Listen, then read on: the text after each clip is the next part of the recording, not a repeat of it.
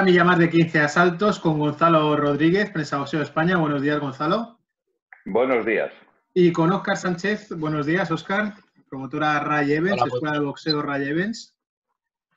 hemos visto cómo, cómo desayunas. No, espera, espera, espera. Pero, qué cínico. Sonríe para decir buenos días y luego no vuelve a sonreír en todo el día, macho. además, Gonzalo ha empezado muy torcidito porque ha tenido unos problemas, unos problemas técnicos como los de Eurosport, que ahora te voy a, que ahora, te voy a, comentar. Gonzalo. Hasta luego, cabrones. Ha tenido, ha tenido unos problemas técnicos parecidos a, los de los compañeros de Eurosport con la, con la tablet, que no se le colocaba bien y demás. Pero qué bien desayunas, Oscar. Qué fitness tus desayunos siempre, ¿eh? Siempre, ya lo sabes. ¿Cómo te, cuidas? Bueno, 15 asaltos oyentes arroba gmail.com, 15 asaltos oyentes arroba gmail.com o al WhatsApp 659-633-471. Ahí podéis eh, comentarnos, pues darnos alguna... Insultarnos, lo que queráis. Insultarnos, lo que, lo, que, lo que os dé la gana. De hecho, esta semana ya hemos recibido algún correo electrónico y de ahí que, vamos a añadir algún punto a, este programa. Gonzalo, eh, sin más preámbulos esta semana has entrevistado a Gabriel Escobar. El equipo olímpico ha empezado ya en el CAR de, Sierra Nevada eh, los entrenamientos, supongo que de cara a preparar ya el, preolímpico en, febrero de 2021, ¿verdad? Sí, eso es. ¿Y qué te ha contado Gabriel? Qué buen tío parece, ¿eh? No, es que es buen tío. Eh, todos los chicos eh, del equipo hemos de decir que, que, forman una piña, tanto ellos como ellas. Eh, nos están ilusionando, están eh, generando cada vez más expectación eh, mediática. Empieza a convertirse en norma el hecho de, que su vuelta a la actividad consiga nada más y nada menos que dos páginas de un diario tan prestigioso como el diario Deportivo Marca, así como el resto de medios de comunicación que están pendientes de ellos y de ellas. Y es, pues, Gabriel Escobar, injustamente podríamos decir que es la punta de lanza porque es el hombre que ha conseguido un oro en un campeonato de Europa para España 48 años después es una baza para los Juegos Olímpicos de Tokio, ya está clasificado junto a José Quiles. Y fíjate que de lo que nos ha contado, yo no había caído. Es decir, ellos han ido llegando a Sierra Nevada en tandas de cuatro en cuatro y se tenían que someter a test. Bueno, cuando llega Gabriel Escobar, le dice, no, no, usted se queda apartado, usted no se puede mezclar con la civilización.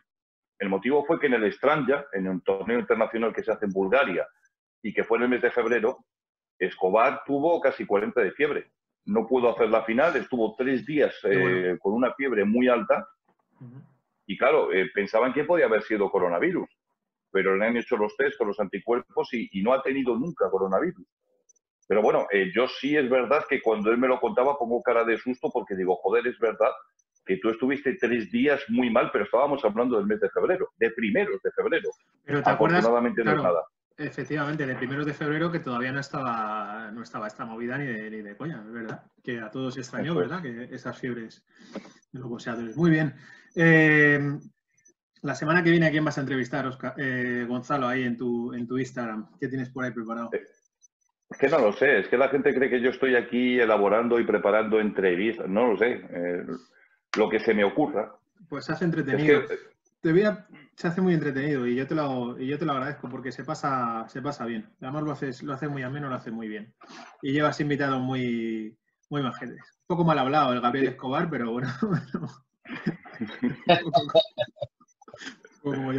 Oye, Gonzalo, venga, ¿hay, ¿hay movimiento en el boxeo español? ¿Para cuándo la primera velada? Dímelo ya, si tú lo sabes. Bueno, hay, hay efectivamente muchos movimientos. Eh, me consta que hay varias promotoras que, que están trabajando para intentar organizar el primer evento.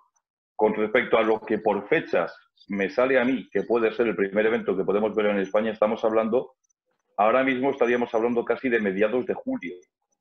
Mediados de no julio. se puede dar datos, no se puede dar información. Obviamente la idea está, el modelo de desarrollo se tiene, la capacidad económica para poder sacar adelante un evento de estas características también se tiene resuelto ese problema pero obviamente lo que tiene que avanzar es hacia otras direcciones, es decir, eh, están buscando ahora mismo, pues efectivamente, la aprobación de las autoridades sanitarias de la comunidad autónoma donde quieren desarrollar ese evento y también perfilar algunos eh, pequeños eh, flecos con respecto a lo que va a ser la explotación a través de la venta de la señal de televisión, es decir, de los propios derechos de la velada. Pero sí es verdad que por fechas que se manejan, la primera podría ser a mediados de julio. A mediados de julio. Mira, en cuanto que has dicho mediados de julio, yo he mirado así un poquito a Oscar a ver si se le movía un músculo de la cara, porque como es, un, como es muy canalla, es el más canalla de los tres, le he mirado a ver qué reacción tenía. Porque esta semana le he escuchado en el, en el podcast de Álvaro Carrera, que, bueno, eh, verdaderamente interesante, muy, muy interesante el, podcast de esta semana. Eh, Boxeo a la carrera se llama de los planes que tenía tu promotora, la, eh, promotora Rayevens, Oscar, y cuadra un poco con lo que ha dicho Gonzalo. No sé si será casualidad o no, pero tú apuntabas también a mitad de julio. Bueno, yo creo que son casualidades, ¿no? Queremos, Casualidad, la gente pensamos que, la gente, o que se puede abrir la veda a partir de, de ahora, ¿no? De la segunda fase del, del día, se supone, entre comillas, del día 8 y yo creo que todos estamos haciendo planes o medio planes o en nuestra cabeza caminamos para, para poder ejercer, yo creo que a mitad de julio o finales de julio, agosto, depende, no sé. Yo lo dije así un poco al vuelo y, bueno, ojalá pudiéramos hacer algo. Tú decías... lo que pasa es que yo lo estoy diciendo eh, con los pelos de la burra y en la mano. Obviamente no voy a dar más información, pero yo sí te estoy diciendo que lo que yo te comento no es estimativo. Claro, o sea que tú tienes información de que a finales de junio va a haber una velada. No, no, a mediados de julio. A mediados de julio. Y, y te sigo preguntando entonces, porque Oscar en el, en el podcast de Álvaro, pues eh, lógicamente es muy prudente y, esa prudencia la ha, caracterizado, la ha caracterizado siempre y hablaba de que estaba el tema complicado porque, claro, en cierto modo sí hay bastante desinformación en cuanto al Consejo Superior de Deportes, sanidad, etcétera, normativas. Eh, ¿Esa velada, Gonzalo, puede ser al aire libre? No. Es decir, eh, vamos a ver, existen varias posibilidades. Eh, lo que pasa en el boxeo es que esto no es fútbol. ¿A qué me refiero? Que yo ahora mismo me podría apuntar un tantazo de la hostia diciéndote la sede, diciéndote dónde, diciéndote quién lo promueve y diciéndote los nombres que suenan que van a pelear. Pero también hablamos con los aficionados o se lo explicamos a ellos. Esto no es fútbol, aquí hay que dejar a la gente que trabaje porque tienen muchísimas dificultades. Y no se trata de venir a ponerte una medallita porque es que no me van a dar un Pulitzer. Yo lo que sí puedo decir es lo que se puede contar respetando, pues precisamente a que la gente que lo va a organizar pueda trabajar con calma. Su idea, si todo sale bien, es que a mediados de julio se pueda ver la primera velada en España desde que estalló esta maldita pandemia. Y ya está. Y es una velada que tiene todo el sentido del mundo, que va a dar mucho de qué hablar y sobre todo en la que están trabajando con muchísima seriedad y sobre todo con mucho rigor. Entonces, mediados de julio, que sale una velada que yo no tengo localizada antes, perfecto. Pero yo os estoy diciendo que el trabajo que estoy viendo para esta velada de mediados de julio eh, está encaminado para que salga todo bien. Obviamente habrá que esperar a ver luego qué es lo que dicen las autoridades sanitarias. Pero como yo dije aquí en el primer programa de nuestra reentré, yo os dije que el fútbol era el que iba a marcar el camino. El fútbol vuelve ya, ¿eh? Sí, sí, no, no. el fútbol vuelve ya. Por lo tanto, os estoy diciendo que la verdad de boxeo a mediados de julio tiene todo el sentido del mundo. Está claro. Es que al final ha sido muy importante, al final ha sido muy importante la gestión de Tebas. La verdad que hay que felicitarle, hay que decir que es un de, de presidente. Y al final es el que nos abre el camino a todos los deportes en España. Sí. Aparte, eh, que, aparte, Javier, ten en cuenta que, mira, la Liga Francesa fue muy pulcra y dijo, suspendemos. Alemania lo tenía mucho mejor, pero eh, de verdad, el que ha empujado, sabiendo el problema económico que le podía venir a los clubes si no se mm. terminaba de celebrar el campeonato, fue Tebas. Y ahora los franceses se tiran de los pelos porque efectivamente ven que España e Italia van a volver y que ellos ya tienen a sus jugadores de vacaciones. Mm. Tebas es muy importante, no sé por qué cae mal, pero todos los que hemos tratado con Javier Tebas podemos decirte que yo no he visto un tipo tan inteligente y con las ideas tan claras como Javier Tebas, el presidente de la Liga de Fútbol Profesional. Pues sí, la verdad que yo comparto tu, comparto tu opinión, Gonzalo.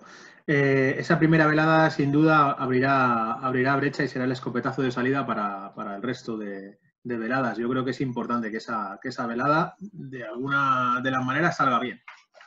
Sí. De todas maneras, a ti no te han explicado que cuando vas a hacer algo audiovisual, eh, las rayas no están bien, ¿no? No, porque yo como estoy, es que estoy en pijama, esto es el pijama, macho, esto es el pijamilla todavía. madre mía, madre mía, pues tío, duermes con pijama, estás hecho un abuelo, ¿eh? No, no, no, duermo, duermo, duermo sin pijama, pero luego cuando me levanto me lo pongo para no coger fresquito. aquí, baja mucho, aquí baja mucho la temperatura en el sur de Madrid. Eh, Javier, eh, te estás haciendo viejo, ¿eh, cabrón? yo, nací viejo, tío. hablabas de la, de la. De alguna forma te, entendí que quizás podía ayudar un poco al boxeo español, ¿no? en este caso, pues tú eres el que, el que mayor contacto tienes con ellos. bueno, la, verdad es que los de la WBA siempre están interesados en la, gestión que se está haciendo, por ejemplo, en España y, y en el tema del boxeo profesional, tanto profesional como amateur, que es muy importante yo creo que es uno de los organismos, y creo que Gonzalo lo puede colaborar, que, eh, que quiere apoyar el boxeo amateur y que, que, se está distinguiendo más, más de los otros organismos en cuanto a eso y en cuanto está llevando, yo creo que dentro de, de mi opinión, un, un, sistema muy ecuánime para el, para el boxeo profesional. Hay que decir de aquí, dar la enhorabuena a don Jesús Gilberto Mendoza, que ayer fue reelegido presidente cinco años más, del 2020 al 2025, por unanimidad y, y terminó ese discurso diciendo la, una, una, unánime. No sé, unanimidad, sí, señor. Vale, vale. que pensé que le estabas insultando. Terminó el tema, terminó el, su discurso diciendo las palabras que de las que se hizo con su padre, que fueron podemos hacerlo, vamos a hacerlo, hagámoslo juntos. Y la verdad que hay que darle las felicitaciones porque lo ha hecho bien en estos cinco años, cuando salió como presidente del 2015 al 2020 y ahora ha pues sido reelegido del 2020 al 2025. Ojalá podamos yo por tocar los cojones, a Gilberto. Yo por ¿eh? tocar las pelotas, eh, yo, por tocar las pelotas, diré que a mí me encanta ¿no? que, que tengamos ese concepto tanto en el Consejo Mundial de Boxeo como en la Asociación Mundial de Boxeo de reino o de Corea del Norte hereditario, pero sí, en este caso, más aparte, eh, Gilberto Mendoza está haciendo un trabajo sensacional y cuando los organismos profesionales salieron a intentar aprovechar la oportunidad del vacío de poder que existía con respecto a lo que es AIBA y la organización del boxeo los Juegos Olímpicos, de los dos organismos, de quien sí pude tener información, eh, pude leer qué es lo que querían hacer y sobre todo el sentimiento que tenían hacia el deporte de boxeo olímpico, la Asociación Mundial de Boxeo sí tenía todos mis respetos, porque conocen bien el producto, porque saben cómo se puede mejorar y porque eran los que querían tender puentes entre las estructuras que se tienen que no hay por qué desecharlas y aprovechar unas nuevas como puede ser la experiencia de un organismo que efectivamente tenga experiencia a nivel mundial de cómo saber vender este deporte. Por lo tanto, sí, lo que está diciendo Oscar, que sabéis que siempre que se habla de boxeo amateur, de boxeo olímpico, yo estoy encima, sí coincido en que la Asociación Mundial de Boxeo sí tenía planes que no sé si descartarán de cara a un eh, presente no muy lejano, con respecto a lo que puede ser el boxeo en los Juegos Olímpicos una vez que terminen los Juegos de Tokio 2020, que aunque sean en julio del año que viene, tienen que seguir llamándose y denominándose Tokio 2020. Eh, Gonzalo, mira, mientras que estabas hablando y estabas hablando de, boxeo amateur, me ha venido a la cabeza. La velada esta que se, que se va a organizar a mediados de julio, ¿tiene combates profesionales buenos? Sí, claro. Vale. Vale. No, es que, y, es posible que y, es, y, es, y, es, posible que también tengamos alguno amateur. No, claro. Vale, perfecto. Eh, mientras tanto, pues el boxeo, pues lo tendremos que ver todavía. Eh, pues hoy vamos a ver, nos hicimos las ilusiones, Gonzalo, de que lo íbamos a ver este viernes a partir de las 11 en Eurosport. Muchas ilusiones porque había una, había una programación, una cartera de, de combates tremenda, pero no ha podido ser así. A ver, cuéntanos, Nacho. Bueno, eh, todo esto nos sale ayer, donde vemos que hay una serie de problemas técnicos eso se nos transmite y nosotros, pues, eh, obviamente nos quedamos eh, como un molde. Eh, nosotros hemos tenido suerte en Eurosport porque hemos dado unos combates absolutamente sensacionales. Y sabíamos que a pesar de que ya no estamos en ese estado de estar obligatoriamente en casa, pues sabíamos que esos combates, repitiéndolos de manera regular los viernes, iban a servir para que el aficionado en España diese una hostia en la mesa, un puñetazo diciendo, oye, mira, que está muy bien, pero que es que nosotros consumimos boxeo ya, aunque sean diferidos. Está muy bien toda la programación, está muy bien todos los planes, pero que queremos más boxeo. Entonces, para lo que nosotros iba a ser un grito de reivindicación, pues se convierte ahora en una decepción que es que mm, me da hasta incluso vergüenza tener que anunciar, que lo tendré que poner luego en el Facebook de Prensa Boxeo, que definitivamente esta noche no vamos a ver el Sergio García Chisma. Se supone que para la semana que viene estarán arreglados los, eh, los problemas, pero bueno, eh, la televisión muchas veces es así. Hemos de partir de la base que mucha gente no puede ir a su puesto de trabajo, hemos de partir de la base que efectivamente hay gente que no puede ir a terminar de comprobar o verificar determinadas cosas y vamos a dejarlo así por bueno. No se puede dar hoy, pero yo sigo animando a los aficionados a que cuando llegue el momento demos una reivindicación y una opción a la mesa porque lo que queremos es más boxeo en la televisión. Yo siempre lo explico. Para que veamos más boxeo, tenemos que hacer más ruido. Sí, es, importante. Tú lo eh, decías, Gonzalo, de vamos a estar preparados, vamos a dar coñazo por redes sociales, que al final funciona muy bien, porque la verdad que cuando Jorge y tú pues eh, eh, narráis esos, esas, esas, veladas, esos combates de boxeo, eh, joder, las redes sociales sí que es verdad que tienen mucho movimiento. Yo, Mira, Javier, la audiencia, pero ¿para qué te sirve la audiencia? La audiencia te sirve porque efectivamente una buena audiencia facilita el trabajo de los comerciales para conseguir patrocinio, anunciantes. ¿Qué ocurre? Que con el boxeo, tengas la audiencia que tengas, hay marcas que no quieren relacionarse todavía con este deporte. Los tiempos están cambiando, pero hay marcas que no se quieren relacionar. Entonces, otro de los baremos que tienen muy en cuenta, además de la audiencia, es el impacto social media. Yo siempre voy a pedir a los aficionados que demos mucho por culo, por Twitter o por donde haga falta cuando haya boxeo, para demostrar que, oye, que no solamente lo vemos, sino que somos activos, para que precisamente esa actividad de redes sociales pueda empujar o cambiar el estado de ánimo de determinadas marcas que dicen boxeo. Es decir, tenemos que cambiar algo. Porque tenemos que atacar con boxeo en TDT en abierto a nivel nacional, en OTTs como Dazón, en televisiones como Eurosport. Es decir, tenemos que demostrar que el boxeo funciona en cualquier canal y que obviamente el aficionado lo va a consumir, se emita donde sea. Oscar, a ver, ¿qué estás haciendo ahí con la cabeza? Supongo que como entendido en esto de la técnica, estás, ¿no te crees mucho los problemas técnicos de Eurosport o qué? No, bueno, aparte del tema de técnico de Eurosport, yo me venía un poco, ¿no? Mi, mente siempre está en el boxeo, más del pasado, ¿no? Y, aquí es, bueno, es bueno que recordemos los tiempos de atrás, ¿no? Los tiempos del 89, los tiempos del 87, hasta el 97, ¿no?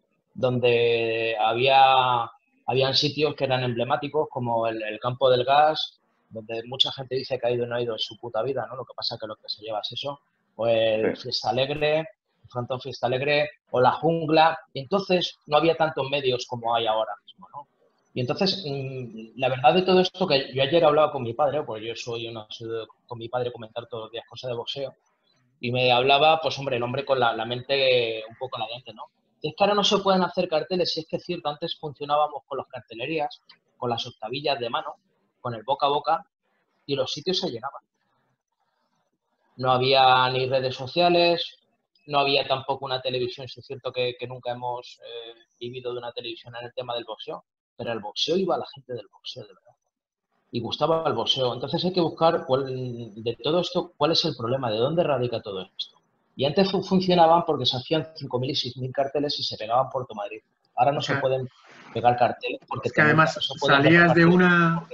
Sí, sí es vergonzoso, ¿no? Un poco. Al final lo muestro y dice, bueno, ¿y esto en qué, país estamos viviendo? esto ¿De qué manera estamos funcionando al final, no?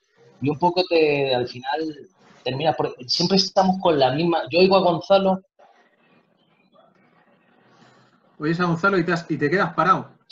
Es que tenemos que, luchar. Es, que, cada vez que me mencione pulso un botón.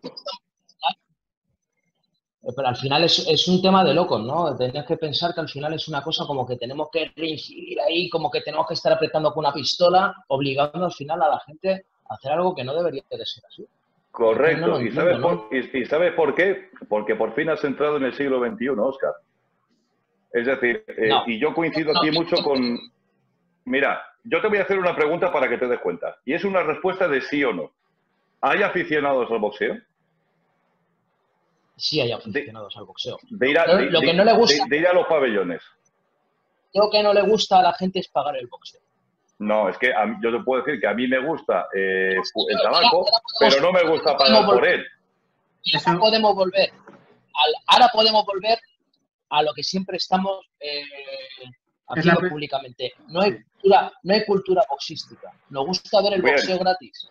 Bien, pues yo te estoy diciendo que estás partiendo de una base acertada, pero tienes un Pero a que luego hay buenos. acertada, pero otra base muy equivocada. Bueno, ¿qué? Pero a que luego hay buenos números, a que luego hay buenos números cuando el boxeo es en abierto. Relativo.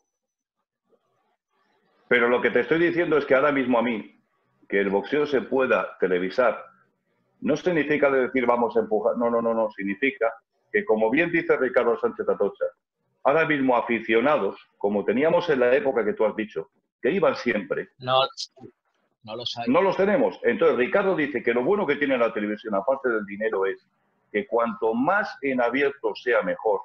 Porque precisamente el llevar este espectáculo y llevar determinados nombres a la pequeña pantalla puede hacer que nuevamente vivamos, como esa época que tú dices de poner carteles, que la televisión sirva para poner carteles, posicionar a determinados boxeadores y que la gente quiera verlos aun cuando ya no se vayan a televisar. Es decir, utilizarlo todo porque ahora mismo en Bilbao es algo distinto.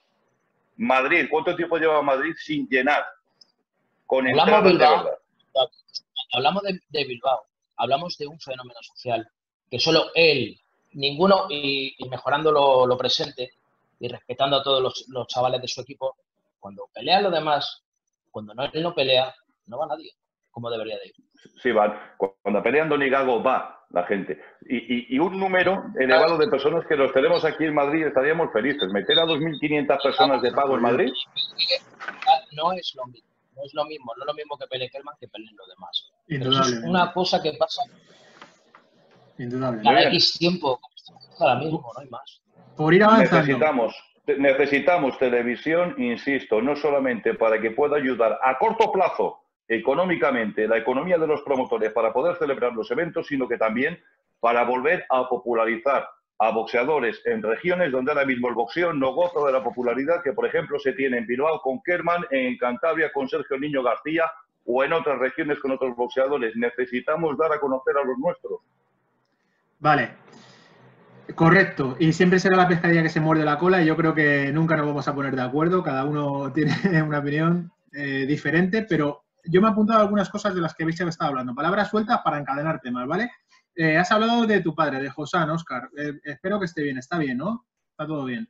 Está muy bien, él está perfectamente. Pues me alegro mucho. Está mejor que tú y yo juntos, está mejor que tú y yo juntos, Josán. Y le das un abrazo de mi parte. nos preguntaba un oyente, Martiño, nos preguntaba un, oyente eh, esa, esa, relación de, padre entrenador e hijo boxeador, ¿vale? Yo sé que no es tu caso exactamente, pero, pero ¿qué, podéis contarnos de esto? Nos, contaba varios ejemplos que ha habido a lo largo de la historia. ¿Qué podéis contarnos? Pero en, base a qué? En base a esa relación, o sea, en base al, al boxeador con el padre en la esquina. De hecho, yo en el principio ha habido siempre épocas, yo eh, estando en activo, siempre he entrenado con mi padre aparte. ¿eh? Yo tenía mi entrenador, pero yo entrenaba con mi padre. Y la, relación, hay que decir que donde ha dado confianza, da asco, ¿no? Y era en el tema, en el ámbito del trabajo de deportístico, o sea, me ha enseñado casi todo lo que sé, pero era fatal, ¿no? Por la confianza que teníamos. Y al final, pues, teníamos nuestras discusiones a diario y tal igual, pero luego no podíamos estar unos en el otro. Eso es así. Si nos circunscribimos única y exclusivamente a España, y sin querer remontarme mucho tiempo atrás, esa relación de padre-hijo, entrenador-boxeador, es particular, a mí me gusta. Es decir, si tú piensas en Manolo Calvo padre, pues él decidió que únicamente iba a entrenar a su hijo. ¿Por qué? Porque él le conocía prácticamente desde que nació, qué cosas, y obviamente pues él eh, siempre intentó adaptarse y hacer las cosas de tal manera que, su hijo pudiese sacar el máximo rendimiento a las características físicas y boxísticas que tenía que no se parecían en nada a las que él tenía ¿no? como, como boxeador. Le llevó a campeón de Europa. Luego tienes, por ejemplo, el tema de, Sandor y de Rafa Martín, lo mismo. Sandor se crió en un gimnasio. Rafa hizo muchísimos kilómetros para llevárselo a pelear a, a Francia en las edades que podía. Bueno, cuando tú les ves en la esquina, es una simbiosis perfecta. Rafa ya se lo tiene explicado todo, no tiene por qué eh, embarullarle la esquina. Sabe lo que le tiene que decir a Sandor. Sandor campeón de Europa. Tienes a Látigo, a Látigo padre y a Látigo hijo. Bueno, lo mismo, a lo mejor son un poco más intensos, pero obviamente nadie conoce mejor al Látigo hijo que el Látigo padre. Bueno, así lo hemos tenido de campeón de la Unión Europea. Sebas es muy joven y estoy convencido que va a dar muchísimo de qué hablar. Obviamente, es como si un día empezamos a hablar sobre hermanos boxeadores o saga de boxeadores. Obviamente sí, podemos hablar de, muchísimas cosas, pero que cada cosa tiene su, su ¿Un dato curioso? Sí, tiene sus curiosidades, pero es que el boxeo da para mucho. Javier Marcos. Vale, bueno, yo, yo te digo lo que nos preguntan los oyentes, que joder, que también hay que darle lo que les gusta. Eh, habíais hablado también de Ricardo, de Ricardo Sánchez Atocha, y ahí entra un poco también otra cosa que nos preguntaba el oyente, que era cómo se llevaba el tema de ser entrenador, promotor y manager a la vez, que lo hemos hablado muchas veces, y que yo me acuerdo que en una entrevista con Ricardo decía Ricardo, hostia, es que hasta, hasta cocinero, porque he cocinado para ellos. ¿Cómo se lleva, Oscar, este tema? porque no es lo habitual, porque en sí eh, debían ser figuras que están apartadas y ese es el, profesionalismo que, por ejemplo, tienen en Estados Unidos. Lo que pasa es que aquí lo tenemos que hacer de forma diferente por, momentos circunstanciales. Al final, un hombre, pues, eh, un hombre como Ricardo, pues tenía que ser todo porque, porque en sí tampoco, eh, antes cuando hemos estado hablando del tema que has hecho una pregunta sobre el tema de los promotores, es que no existe, y yo vuelvo a reincidir aquí, no existe la, figura de promotor como tal porque no hay nadie con dinero que, sea un promotor de verdad, como en su tiempo a lo mejor Martín Berrocal o fuera, ¿me entiendes? esa serie de promotores había aquí que, que podían invertir y podían... No hay una figura. Ahora mismo, dime a alguien de verdad que sea un promotor que diga, tanto en la mesa, usted se dedica a ser manager y usted a ser entrenador. No se puede. Y al final Ricardo tuvo que coger todo porque es de la única manera que se puede desenvolver. Y un poco lo demás, emulamos ese tema porque al final eh, trabajamos solos, no hay otra historia. De todas formas, yo eh, trabajando así, yo muchas veces me sorprende cómo salen cosas tan bien hechas.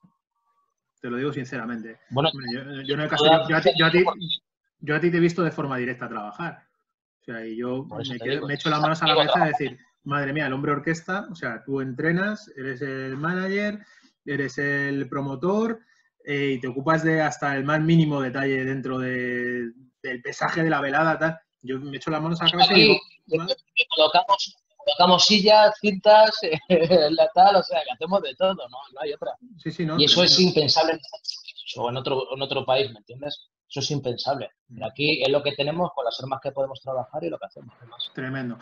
Diez minutos nos quedan, Gonzalo. Hablabais de cultura boxística. Como no podremos ver en Eurosport de momento el, boxeo, eh, estas veladas de boxeo tan buenas que habéis preparado, recomendar alguna velada, no importa la época recomendar alguna velada para este fin de semana. Algo que digáis, mira, pues no, un amante de boxeo no se puede perder esta velada este fin de semana.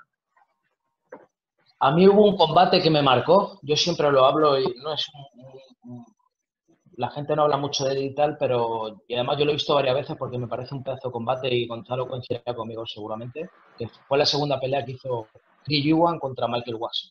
Eso fue ante los fue tremendo. No, pero eh, yo, por ejemplo, eh, sigo con mi teoría que dice que para mí eh, la buena música y el buen boxeo murieron en los 80, ¿no? Que desde los 90 tuvimos cosas buenas, pero que los 80 es para mí el culmen de, todo.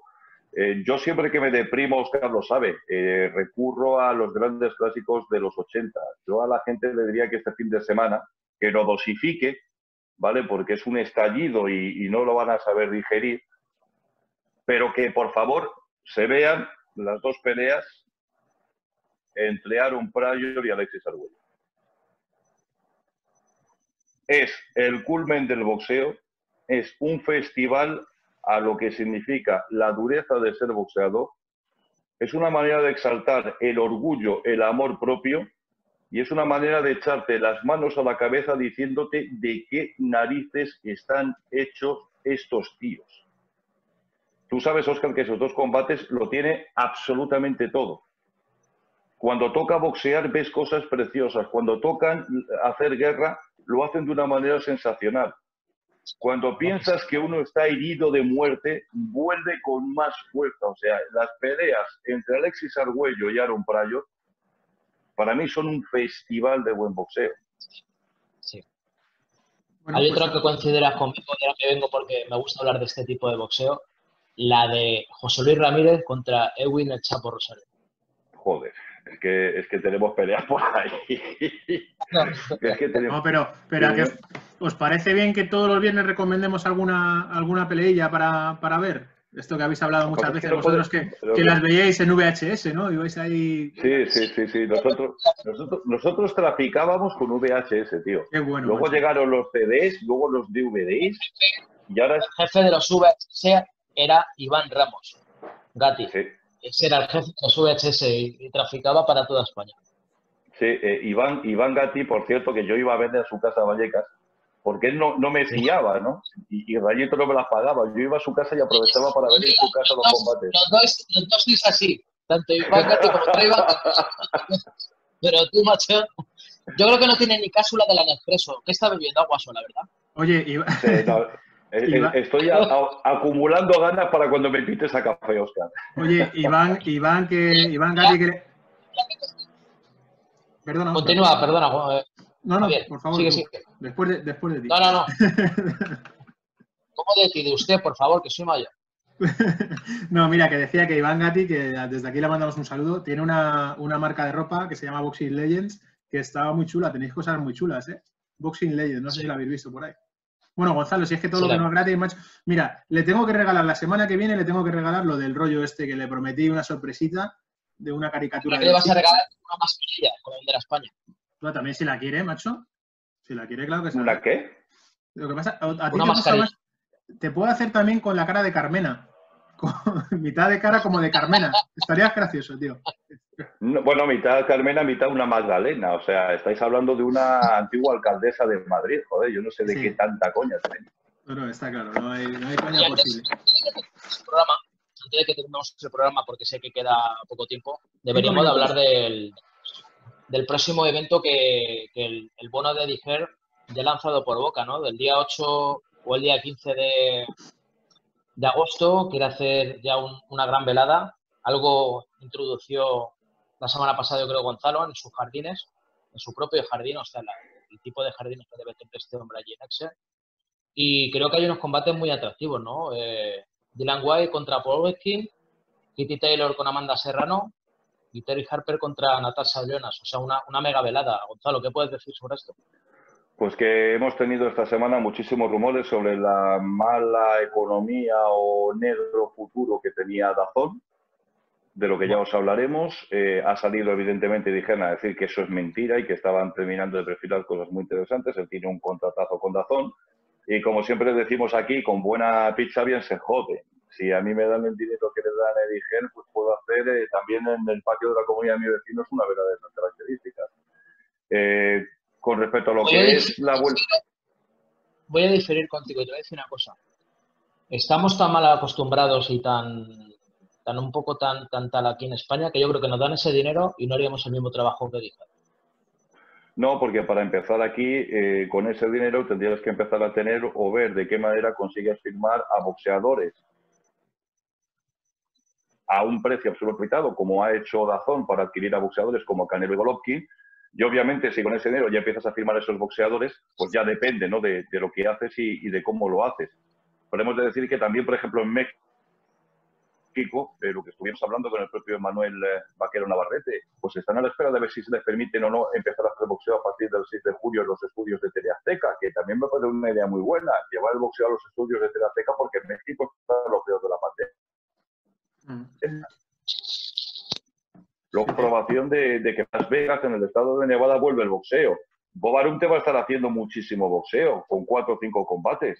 ¿Por qué? Porque tiene también un contrato con ESPN y tiene que empezar a darle salida de contenido de actividad de boxeadores. Si esto ya está aquí, si esto ya ha empezado. Por eso os estoy diciendo que vamos a ver muchísimas cosas en todas partes del mundo. De hecho, había una velada de la República Dominicana que, que han suspendido hoy, o suspendieron ayer iba a ser este domingo, que iba a ser televisado por ESPN Knockout. Pero insisto, la conclusión que tienen que sacar los aficionados hoy es que a día de hoy el boxeo volverá en España a mediados de julio. Pero ojo, se puede torcer. Obviamente falta la aprobación por parte de determinadas instituciones. Pero que boxeo en territorio nacional mediados de julio. Ojalá, ojalá. Yo creo que será, será bueno para, para todos. El culebrón, el culebrón Tyson, ya para cerrar, cerramos en dos minutos. Decía que hoy iba a anunciar cuál era su rival, pero bueno, decía a lo largo de la semana, todavía no ha acabado. Me parece tan poco serio y un, organismo como el Consejo Mundial le dé validez a esto y diga que le va a retirar, que bueno, yo creo que ya ahí es lo que dice todo, la manera de trabajar de esta gente. Yo estoy de acuerdo contigo en ese tema, Oscar. Me parece una cosa, pero eh, tiempo. ¿Por qué Oscar tiene tanta animadversión hacia el Consejo Mundial de Boxeo y tanta animosidad hacia la Asociación Mundial de Boxeo? Yo creo que independientemente de la animadversión de Oscar por, eh, por el CMB, que está claro, yo creo que eso es una, es una patochada, macho, lo de rankear a Tyson ahora. Claro. O sea, tendríamos un debate grande que podría, y, él lo sabe, él lo pregunta, se calla, pero él, sabe muchas cosas, ¿no? Y indudablemente no lo va a decir porque a él le gusta mucho el tema de, de tirar la piedra y esconder la mano. Un minuto. por Dios, qué cosas tienes. Mira lo de Tyson. Mm, Gonzalo. Se ha quitado 45 kilos, abandonó la adicción a la cocaína.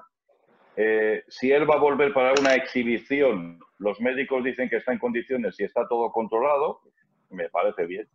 Me parece bien, pero oiga, destaquemos que es una exhibición, que el boxeo profesional es otra cosa y sobre todo hay muchos aficionados que ven a un tío pegándole a la manopla y dicen, uh, este puede volver a ser campeón mundial. No, el boxeo profesional es una cosa más seria. Solamente digo eso. Al boxeo no se juega. Cerramos con ese mensaje y hasta la semana que viene. Muchas gracias, González, muchas gracias, Oscar. Quítate ese pijama, por favor. Ahora mismo voy otra vez para la cama. Ahora me voy otra vez a la camilla. Venga, muchas gracias. Hasta la semana que viene a los dos. Se nota que está enamorado, ¿eh? Se vuelve a la cama. Venga.